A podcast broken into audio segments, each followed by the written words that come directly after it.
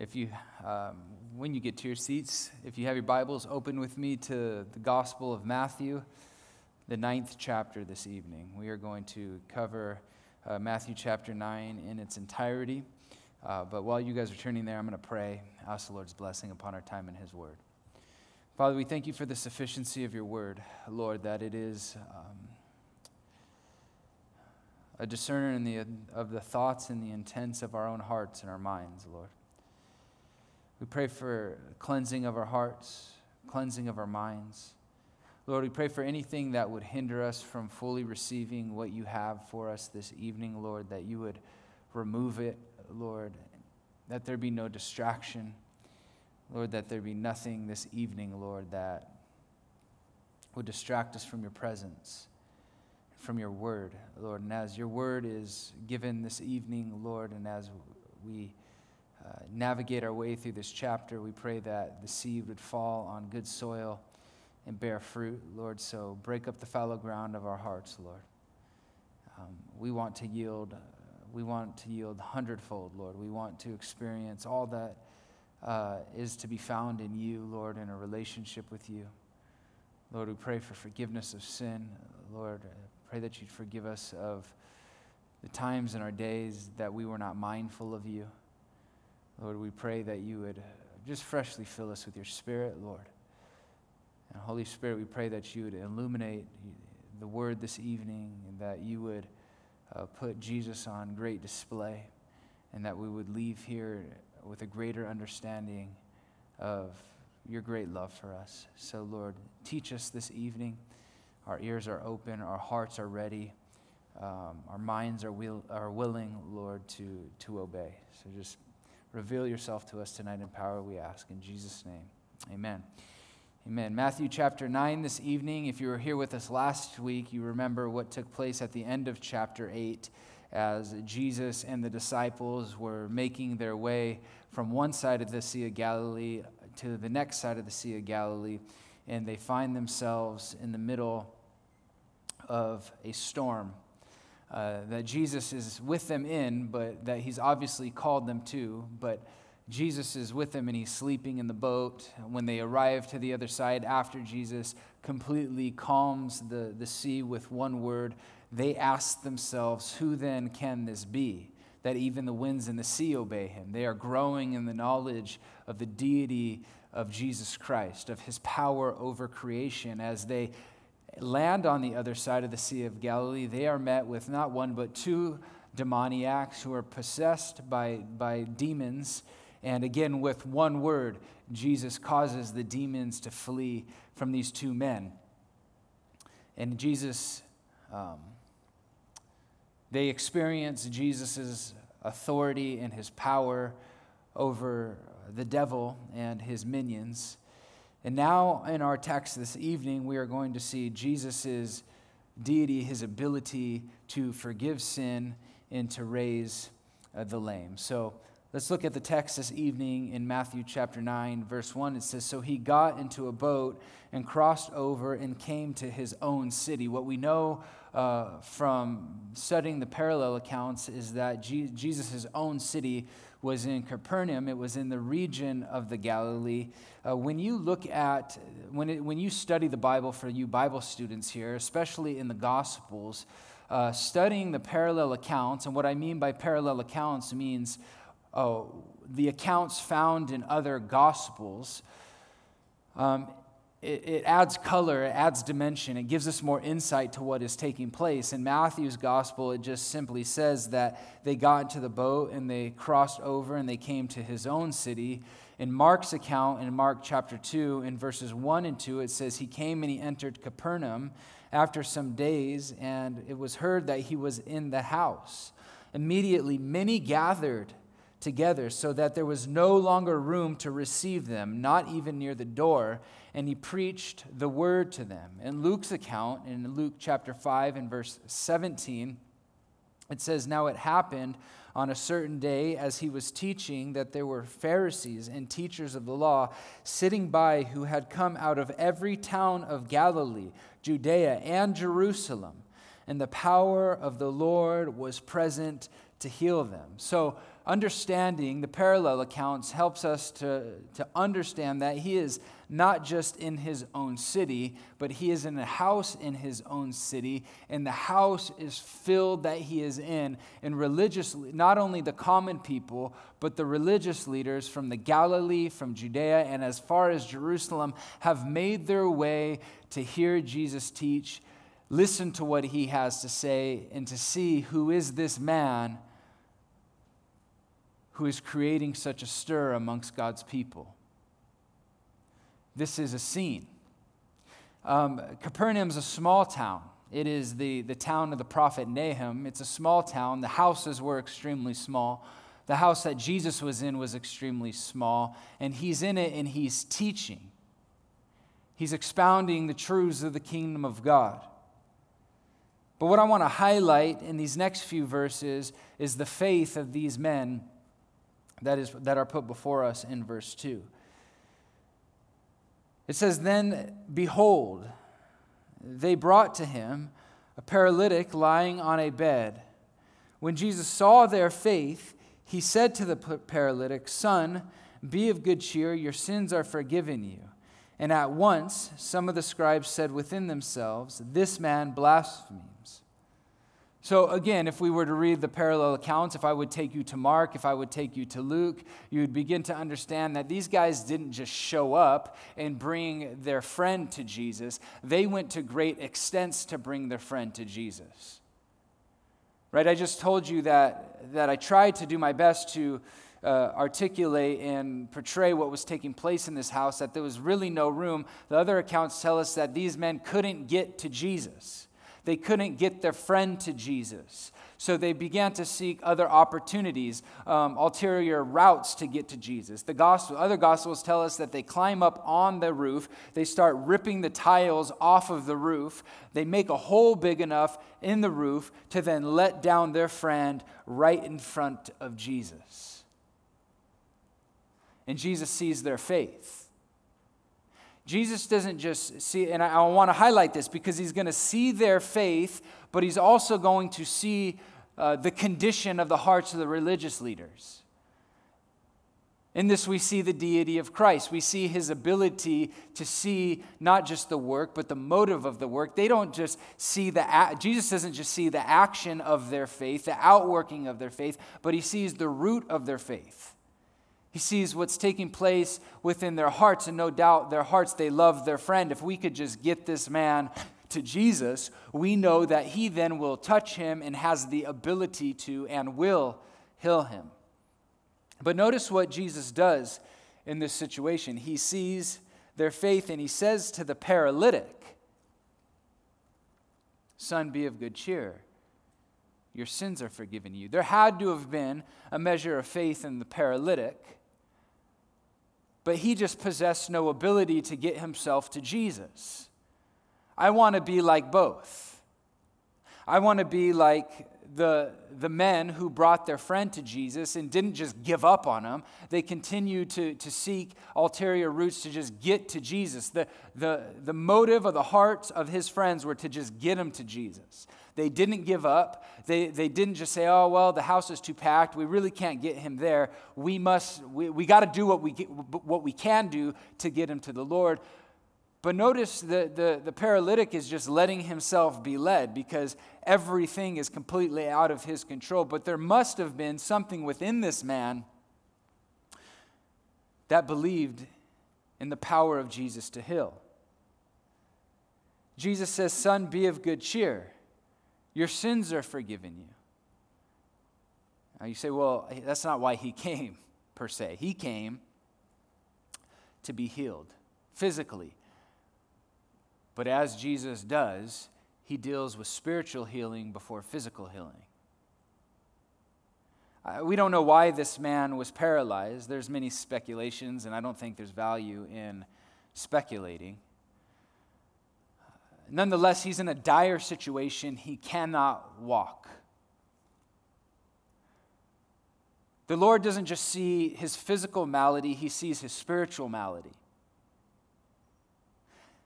God used his physical malady to then deal with his spiritual malady so that his sins could be forgiven and he could be made right with God. God is using this. God is using this in his life. God is using his physical malady to reveal a spiritual malady, and the Lord deals with it. But notice the response of these religious leaders in verse 3, and it says, At once, some of the scribes said within themselves, This man blasphemes. But Jesus, knowing their thoughts, said, Why do you think evil in your hearts? This should have just put them on put, put the greatness of who jesus is on display to those religious leaders. Because it doesn't say that it says that they said within themselves.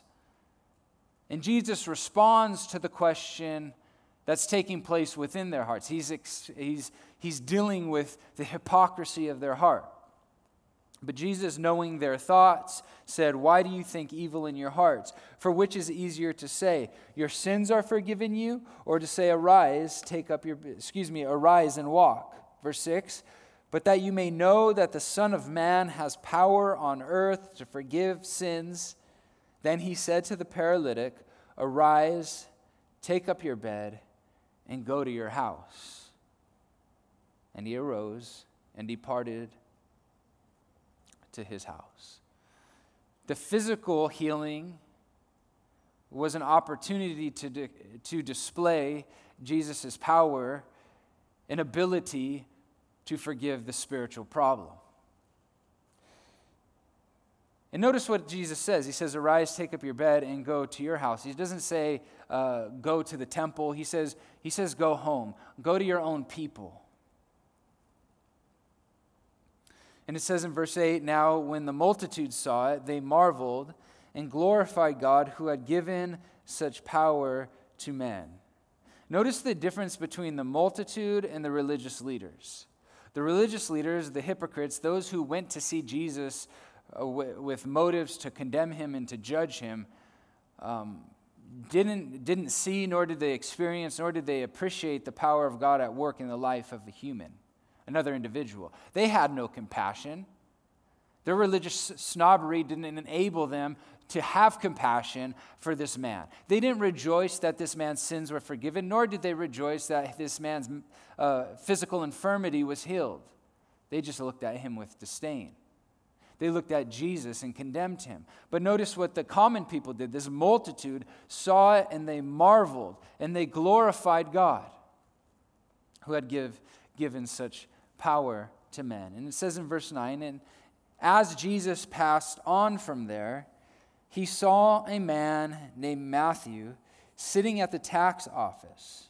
And he said to him, Follow me. So he arose and followed him. This is Matthew. This is Matthew's testimony. This is the author of the Gospel of Matthew, the man who the Holy Spirit inspired to pen the Gospel of Matthew, giving his own testimony of his own calling to Christ. This is amazing to me.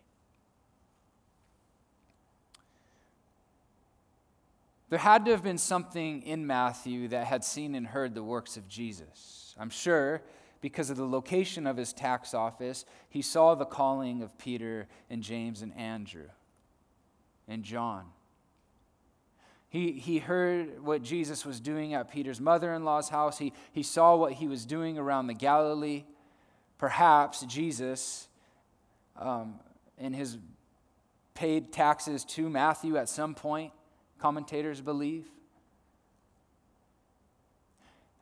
Not only did the people hate the tax collectors, why? Because tax collectors were typically Jewish men who were in collusion with the Roman government, and the rule was is that they could keep whatever they took in excess. So then they would uh, overtax the people so that then they could enrich themselves. They were traitors, they were hated by the, by the Jews. And no doubt Matthew is seeing something different in this man, and his heart is burning. And he wants to, no, no doubt Matthew wants to be delivered from this, this trade that he sold himself into. And maybe he's thinking he would never call me. I would never have the privilege to follow in his footsteps. I would never have the privilege of no longer identifying with uh, being a tax collector uh, and someone that society despised and hated to then identifying with Christ himself. But Jesus saw him. We, we can't, when, when you're ex, expounding and expositing a text, you have to slow down as you go through a narrative, or else you miss it. Jesus passed on from there and he saw a man named Matthew sitting at the tax office. This was the last place that the multitude, that the other disciples would have thought Jesus would have went to call a disciple who would then become an apostle and a leader in the early church. And it's so typical of our Lord to go to the least likely and pull him or her out of something and make him something great in the kingdom. Jesus saw him. What everyone else saw was a traitor. What everybody else saw was someone who sold out to the oppressor. He was someone that everyone hated, but Jesus saw something in him. God saw in him, Jesus saw in him the God ordained calling that was placed upon Matthew's life before he was formed in the mother's womb. And God so, so aptly placed him in that role as a tax collector and uses it as an opportunity uh, to teach multiple lessons on the heart and the character of God. God does not see as man sees, for man looks at the outward appearance, but the Lord looks at the heart. The Lord was able to see beyond everything that a tax collector was, God, Jesus was, be, was able to see be, beyond the prestige, beyond the hypocrisy, beyond the betrayal, beyond the hurt, beyond the ta- overtaxation, and he saw the man. And he saw beyond the man, he saw the heart of a man. And no doubt in Matthew, the tax collector, he saw someone whose heart was burning to follow him. So he says, Come on. He says, Follow me. This word follow me is an interesting word. It means to walk the same road as me. So he arose and he followed him. He, he casts off what he was, and now he is following Jesus. Up until this point, Jesus has called men who didn't have any, any contention with society at this point. It was just the fishermen. It was Nathaniel. There, there was no tax collectors. There was no outright quote unquote sinners that he called into his fold until now. So he arose and followed him. Now it happened, verse 10, as Jesus sat at the table in the house. The other gospels tell us this is Matthew's house. Other gospels refer to him as Matthew, Matthew Levi, or Levi. They're in his house. Jesus is now in a tax collector's house that behold, many tax collectors. And see what Jesus is doing. He's breaking the mold of the Jewish mind. He is seeking inroads to get to the hearts of the people who are the outcasts of other people. Jesus didn't just come to, to meet the people that he identified with, he came to meet the needs of the people who nobody identified with.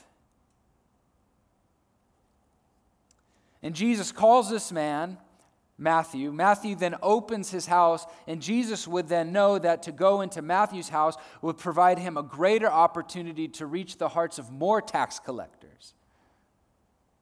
Jesus is so wise. If I reach this man, this man can reach these guys, then I could speak to the hearts of all of them. Jesus was no respecter of persons, Jesus was after the hearts of men says again in verse 10, it says, Now it happened as Jesus sat at the table in the, t- in the house that behold, many tax collectors and sinners. We don't know what kind of sinners these were. It just tells us they were sinners. I mean, um, you use your own imagination of what, what the Gospels usually put before us as sinners. Were they, were they harlots? Were they, were they prostitutes? Were they, were they evil men? We, we don't know. The Bible just says they are sinners. And they came and sat down with, his, with him and his disciples. No doubt the disciples at this point are saying, What, the, what, what is happening? You know, sometimes the Lord does that when we follow Him. He, follow, he, he puts us in uncomfortable situations. I have learned, as I've sought to be a servant of the Lord, to get comfortable being uncomfortable because nothing He has called me to do has ever been comfortable. This, this is uncomfortable for me. But he's teaching his disciples look, guys, you, you got to get uncomfortable. You got to be willing to get uncomfortable if you want to reach the hearts of people. If you want to be about my business, if you want to about, be about kingdom work, you got to get beyond yourself and go and be willing to converse with the people that are misunderstood. Because they're still people and their, their hearts are still far from me. So his disciples are sitting in the house of a tax collector. No, no doubt these disciples probably hated this, these men because they grew up, their parents grew up being oppressed by them. As they grew up and went to work, they ended up being oppressed by them. There's this generational oppression by these tax collectors, and now the call of God has brought them to the table with tax collectors. Amazing to me. When you follow Jesus, your path crosses with people that your path would have never crossed with outside of Christ. Most of my dearest and closest friends in the ministry, in this building and in other countries, our, our, our paths would have never crossed outside of just simply following Jesus. It says in verse 11, and when the Pharisees saw it, there's always this, remember, all these Pharisees and religious leaders are still there. They're always there to scrutinize. When the Pharisees saw it, they said to his disciples, Why does your teacher eat with tax collectors and sinners? These Pharisees are so typical of people who look at the work of God and judge the work of God. They, they, don't, they don't go to the leader himself. No, that would take too much courage and boldness. They go to, they go to the other people and make their complaints. Jesus already knew their hearts, but they go to the disciples. Why does your teacher eat with tax collectors and sinners. This would then make the this would give the disciples an opportunity to be cowards. This would give the disciples an opportunity to shrink back of like, "Oh, I don't I don't know. You should ask him." Maybe they denied him in this moment. We don't know. But they were, they were given an opportunity to stand for their king. They were given an opportunity to stand for their Lord. They were given an opportunity to proclaim the mission that they were on because of the calling on their life. But notice, Jesus, he's always one step ahead. Verse 12. When Jesus heard that, Jesus is listening. When Jesus heard that, he said to them, Those who are well have no need of a physician, but those who are sick. Jesus isn't saying these tax collectors and these sinners are sick. They're just the ones who know they're sick. You righteous, hypocritical Pharisees, you're just as sick as them. In Matthew chapter 23, he's going to tell them, You're hypocrites. You're full of dead man's bones. Outside, you're whitewashed tombs, but inside, you're full of all kinds of filth and wickedness. You cleanse the outside of the cup, but on the inside, you're full of all types of filth. So, the tax collectors and the sinners, the ones that Jesus is eating with and partaking in fellowship with, and understand the culture. To eat with someone in that culture, they believed that you were actually becoming one with that person. They didn't have any forks and knives and utensils. You would break the, off the same piece of bread and you would dip in the same, same vinegar, and there was no rule against double dipping back then. They just all ate together and partook of the same thing. And so they really believe we were becoming one. So, what Jesus is essentially doing in their eyes is he's becoming one with these tax collectors and these sinners. But again, the only difference between the tax collectors and the sinners is they knew they were tax collectors and sinners. They weren't trying to hide it. The, the Pharisees, these, the, these religious hypocrites, didn't live in the light of who they really were before the Lord. And so, what Jesus is giving these guys an opportunity to acknowledge is we are just as spiritually sick as they are. Our sin just doesn't look as bad. I'd rather live in the light of, of who I really am than walk in pretense.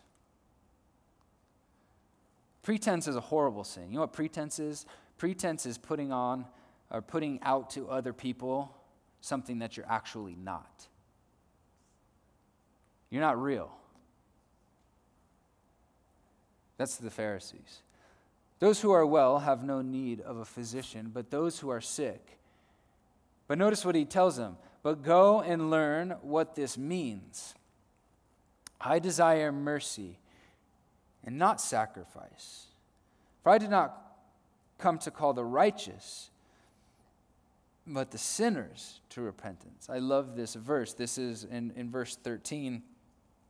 This is a. Um, Jesus is referring here to Hosea 6 and verse 6 and Micah 6, verses 6 through 8. What does the Lord require of you, O man, but to do justly, love mercy, and to walk humbly with your God? And you're here tonight, Lord, what do, you, what do you desire of me? I desire mercy and not sacrifice. The Bible says that the Lord delights in those who hope in his mercy. You will be so quick to extend mercy to others when you are aware of God's mercy and the power of his mercy upon your life. What is mercy? Mercy is not, not giving you what you deserve.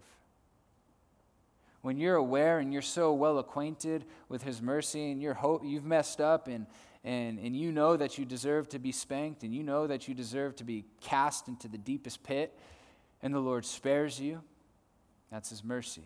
And the Bible says that the Lord takes pleasure in those who hope in his mercy. But he also wants us to learn to show mercy to others. You think I want you to be sacrificial. You think I want you to pray more. You think I want you to fast more. You think you, I want you to serve more. No, that's not what I want. I want you to experience my mercy and display my mercy to others. I don't want your sacrifice. I want you to be merciful. I didn't call, come to call the righteous, but the sinners to repentance. Verse 14 Then the disciples of John, this is John the Baptist, came to him saying, Why do we and the Pharisees fast often, but your disciples do not fast? Jesus is going to reveal to us not the act of fasting in this text. He's going to reveal to us the heart of fasting in this text. Right, remember in, in the Sermon on the Mount, when we were going through chapter 6, Jesus didn't say if you fast, he said when you fast. Fasting should be a, a, uh, a reality in our relationship with the Lord.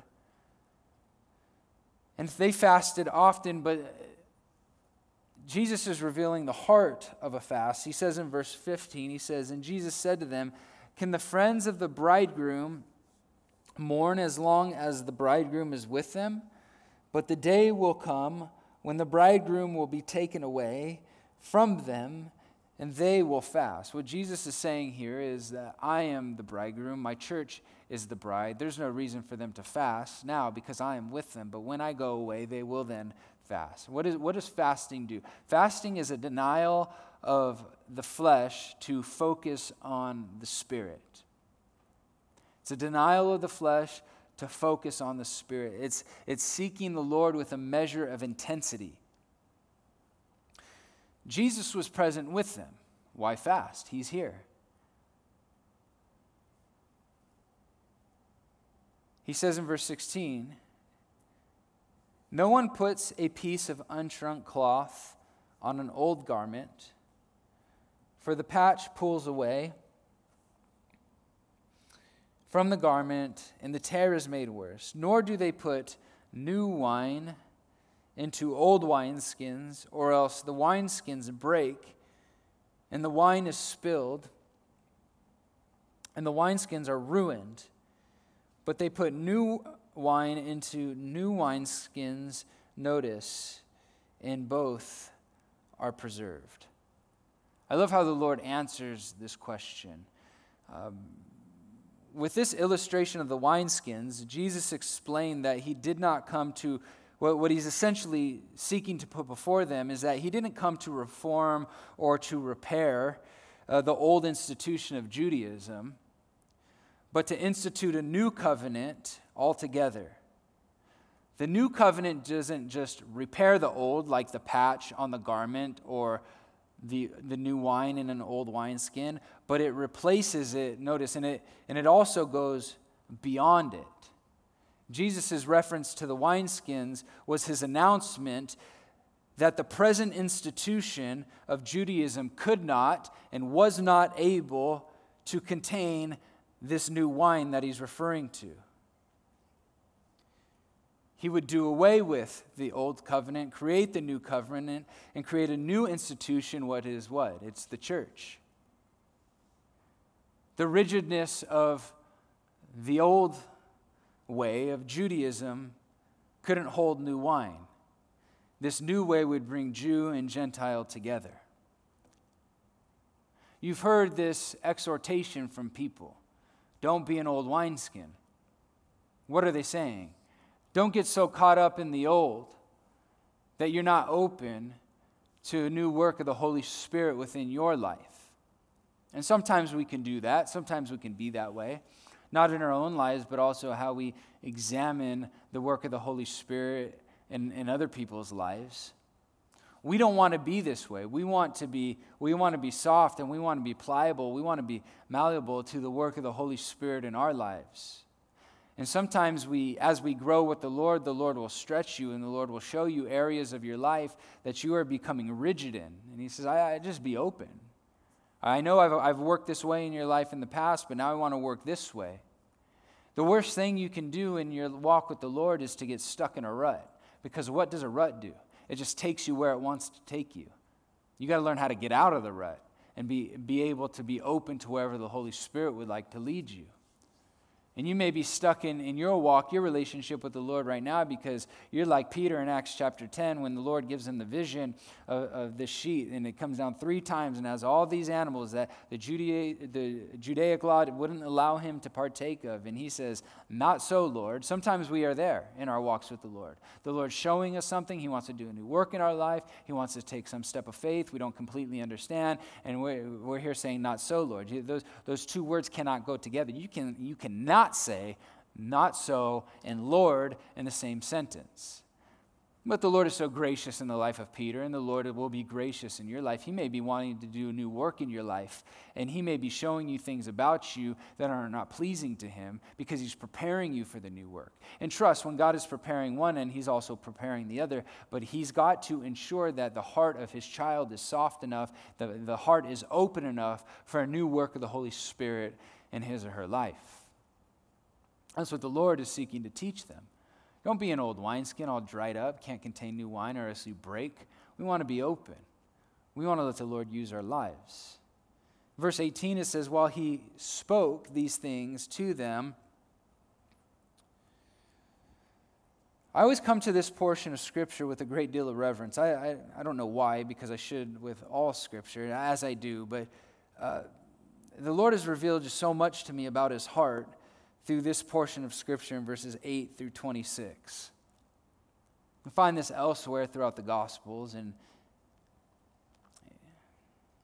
well, let's get into it. It says, While he spoke these things to them, behold, a ruler came and worshiped him. Um, other Gospels tell us this man's name is Jairus. Other Gospels tell us that this ruler fell on his face and worshiped him. What is a ruler doing worshiping at the feet of, of a carpenter?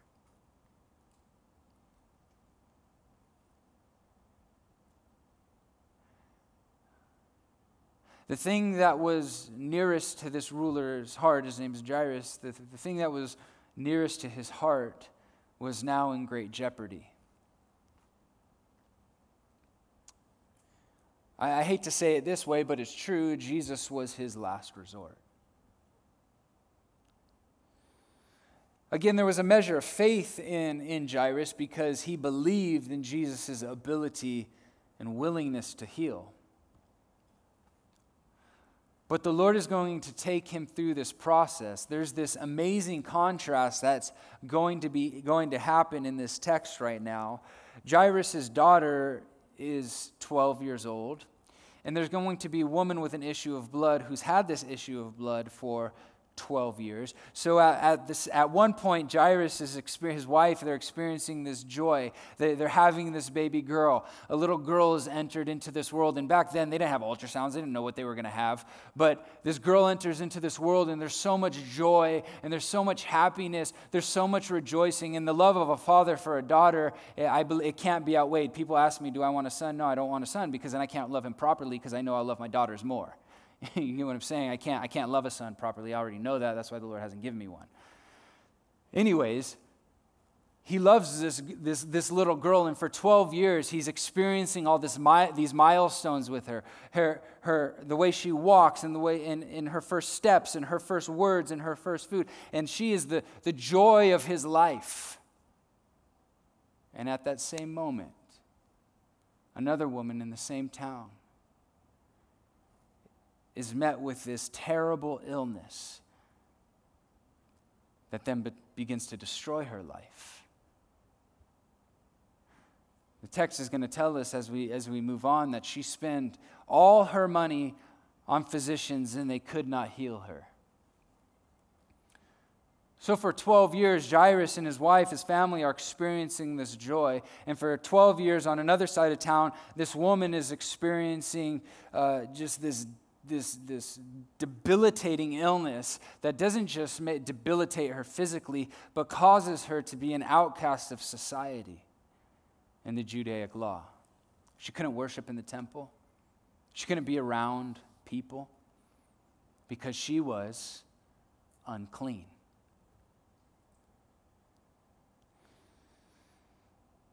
Verse 18, it says, While he spoke these things to them, behold, a ruler came and he worshiped him. I think this was pleasing to the heart of God that he worshiped before he requested. He worshiped him, saying, My daughter has just died.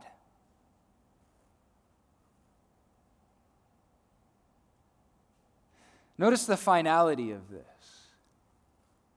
The other gospel account says that Jesus call that Jairus calls him to follow, and Jesus says, "Yeah, we'll go. Let's go to your house." And it says that the multitudes thronged him. And no doubt there's this anxiety in Jairus' heart as he's just trying to get home, but the, uh, the multitudes, it's like trying to get, get to wherever you're going on the 210 freeway these days. It's like, I just want to get to where I'm going, but I can't. The same thing was ha- the Jairus' heart. My daughter's dying. Don't you understand? We, we got to get there. I got to him first. Everyone else, get out of the way. Let, let's go. But then the parallel accounts tell us that another man from Jairus' house came and said, Don't trouble the teacher, for your daughter is dead. It goes on to say in verse 19 So Jesus arose and followed him, so did his disciples. And suddenly, a woman who had a flow of blood for 12 years came from behind and touched the hem of his garment. For she said to herself, If only I may touch his garment, I shall be made well. There, there's, a, there's a lesson in this chapter from, from the beginning of chapter 9 up until this point. The desperation of people to get to Jesus. Remember the, the people with the paralytic friend, like I, I whatever I got to do to get him to Jesus, and Jesus meets the need. Jairus falls at, at his feet and, and he worships him, and Jesus is going to meet his need. This woman is saying she's putting everything on the line. I know because I'm going into a crowd, if he does not touch me, I will be excommunicated from society forever. Because if I touch all these people when I'm pushing through this crowd and they know that I have this infirmity and that I've had for 12 years, not only am I unclean, but anyone else who I touch will then be unclean and they will be unable to worship. She's putting everything on the line right now. If, she, if the Lord doesn't heal her, there's going to be a great deal of problem. She said, if I could only, if I could only touch his garment, if I could just touch the, the hem of his garment. But Jesus turned around I, I, I like the other gospel account. It says, Who touched me? And Jesus and Peter says, How can you say who touched you? Don't you know all these people throng about you? He says, Who touched me? For I felt power go from me. The power of touching Jesus. She lived for 12 years like this, and she heard Jesus was coming. She wasn't going to let this opportunity pass her by. But do you realize we have this opportunity every day? Maybe you've been living with some condition within your heart that is, that is causing you to, to be downcast and discouraged. You have an opportunity to, to apprehend Him daily. The Bible says, Jesus says, I am with you, you always but there's this intensity in the heart of this woman, and Jesus acknowledges it, and he says, Be of good cheer. Notice this daughter. She has not heard a term of endearment like this in 12 years. You're a daughter of, of, of mine. You're not out of society, what he's saying. You're, you're in. You're not, you're not out, you're not an outcast any longer. You're in. You're, you're a daughter of the living God. Be of good cheer, daughter. Notice, your faith has made you well. Notice the great emphasis that is uh, placed upon faith in this chapter. Your faith has made you well. What, it, what is the condition of your faith here this evening?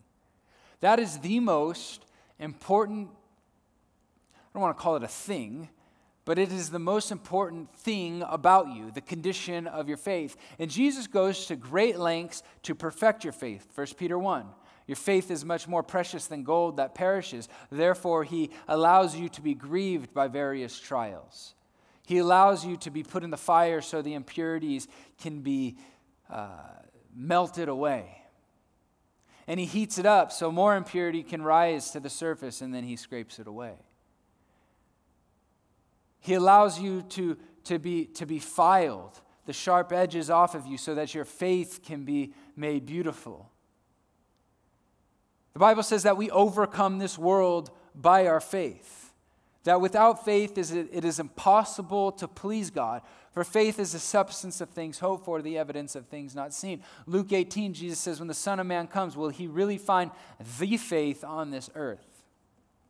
The Bible says that we walk by faith and not by sight. The Bible says that the just shall live by faith.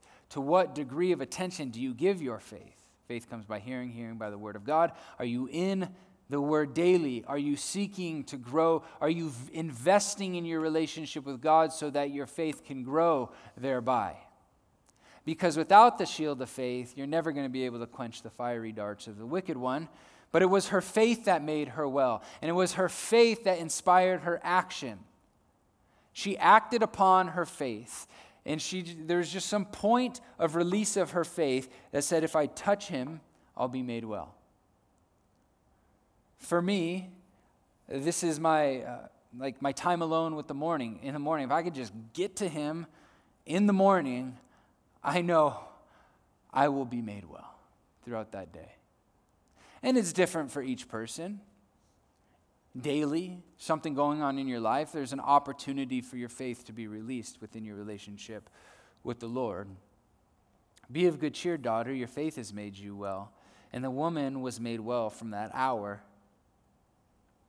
Verse 23 When Jesus came to the ruler's house and saw the flute players, and the noisy crowd wailing, he said to them, Make room, for the girl is not dead, but she is sleeping. And in this day, the custom was, it still is today, when someone dies in Israel, they bury the same day. And oftentimes they, they hire these mourners and they wail and they scream and they cry. And, and if you've ever been to Israel during a, a funeral, even today, it is a scene because it's a way for them to pay respect to this person. And Jesus addresses them, and he, and he walks into this scene, and she is clearly dead. And he says, Make room for this girl, is not dead, but is sleeping. Notice, and they ridiculed him. But when the crowd was put outside, he went in and took her by the hand, and the girl arose, and the report of this went out to all the land. I love what the other one of the other gospels says that he he uh, he got her up and he said, "Make her something to eat." He brought Peter, James, and John in with him. Make room, for this girl is not dead, but sleeping. Notice how different Jesus sees. Jesus can make things that seem dead. Jesus can make things that are actually dead in our life come back to life.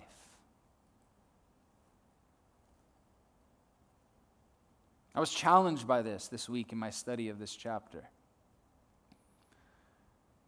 Because there, is, there, there are many uh, burdens and desires in my heart that the Lord has given me to, to serve Him and capacities and vision and promises in His Word that I have just considered as dead.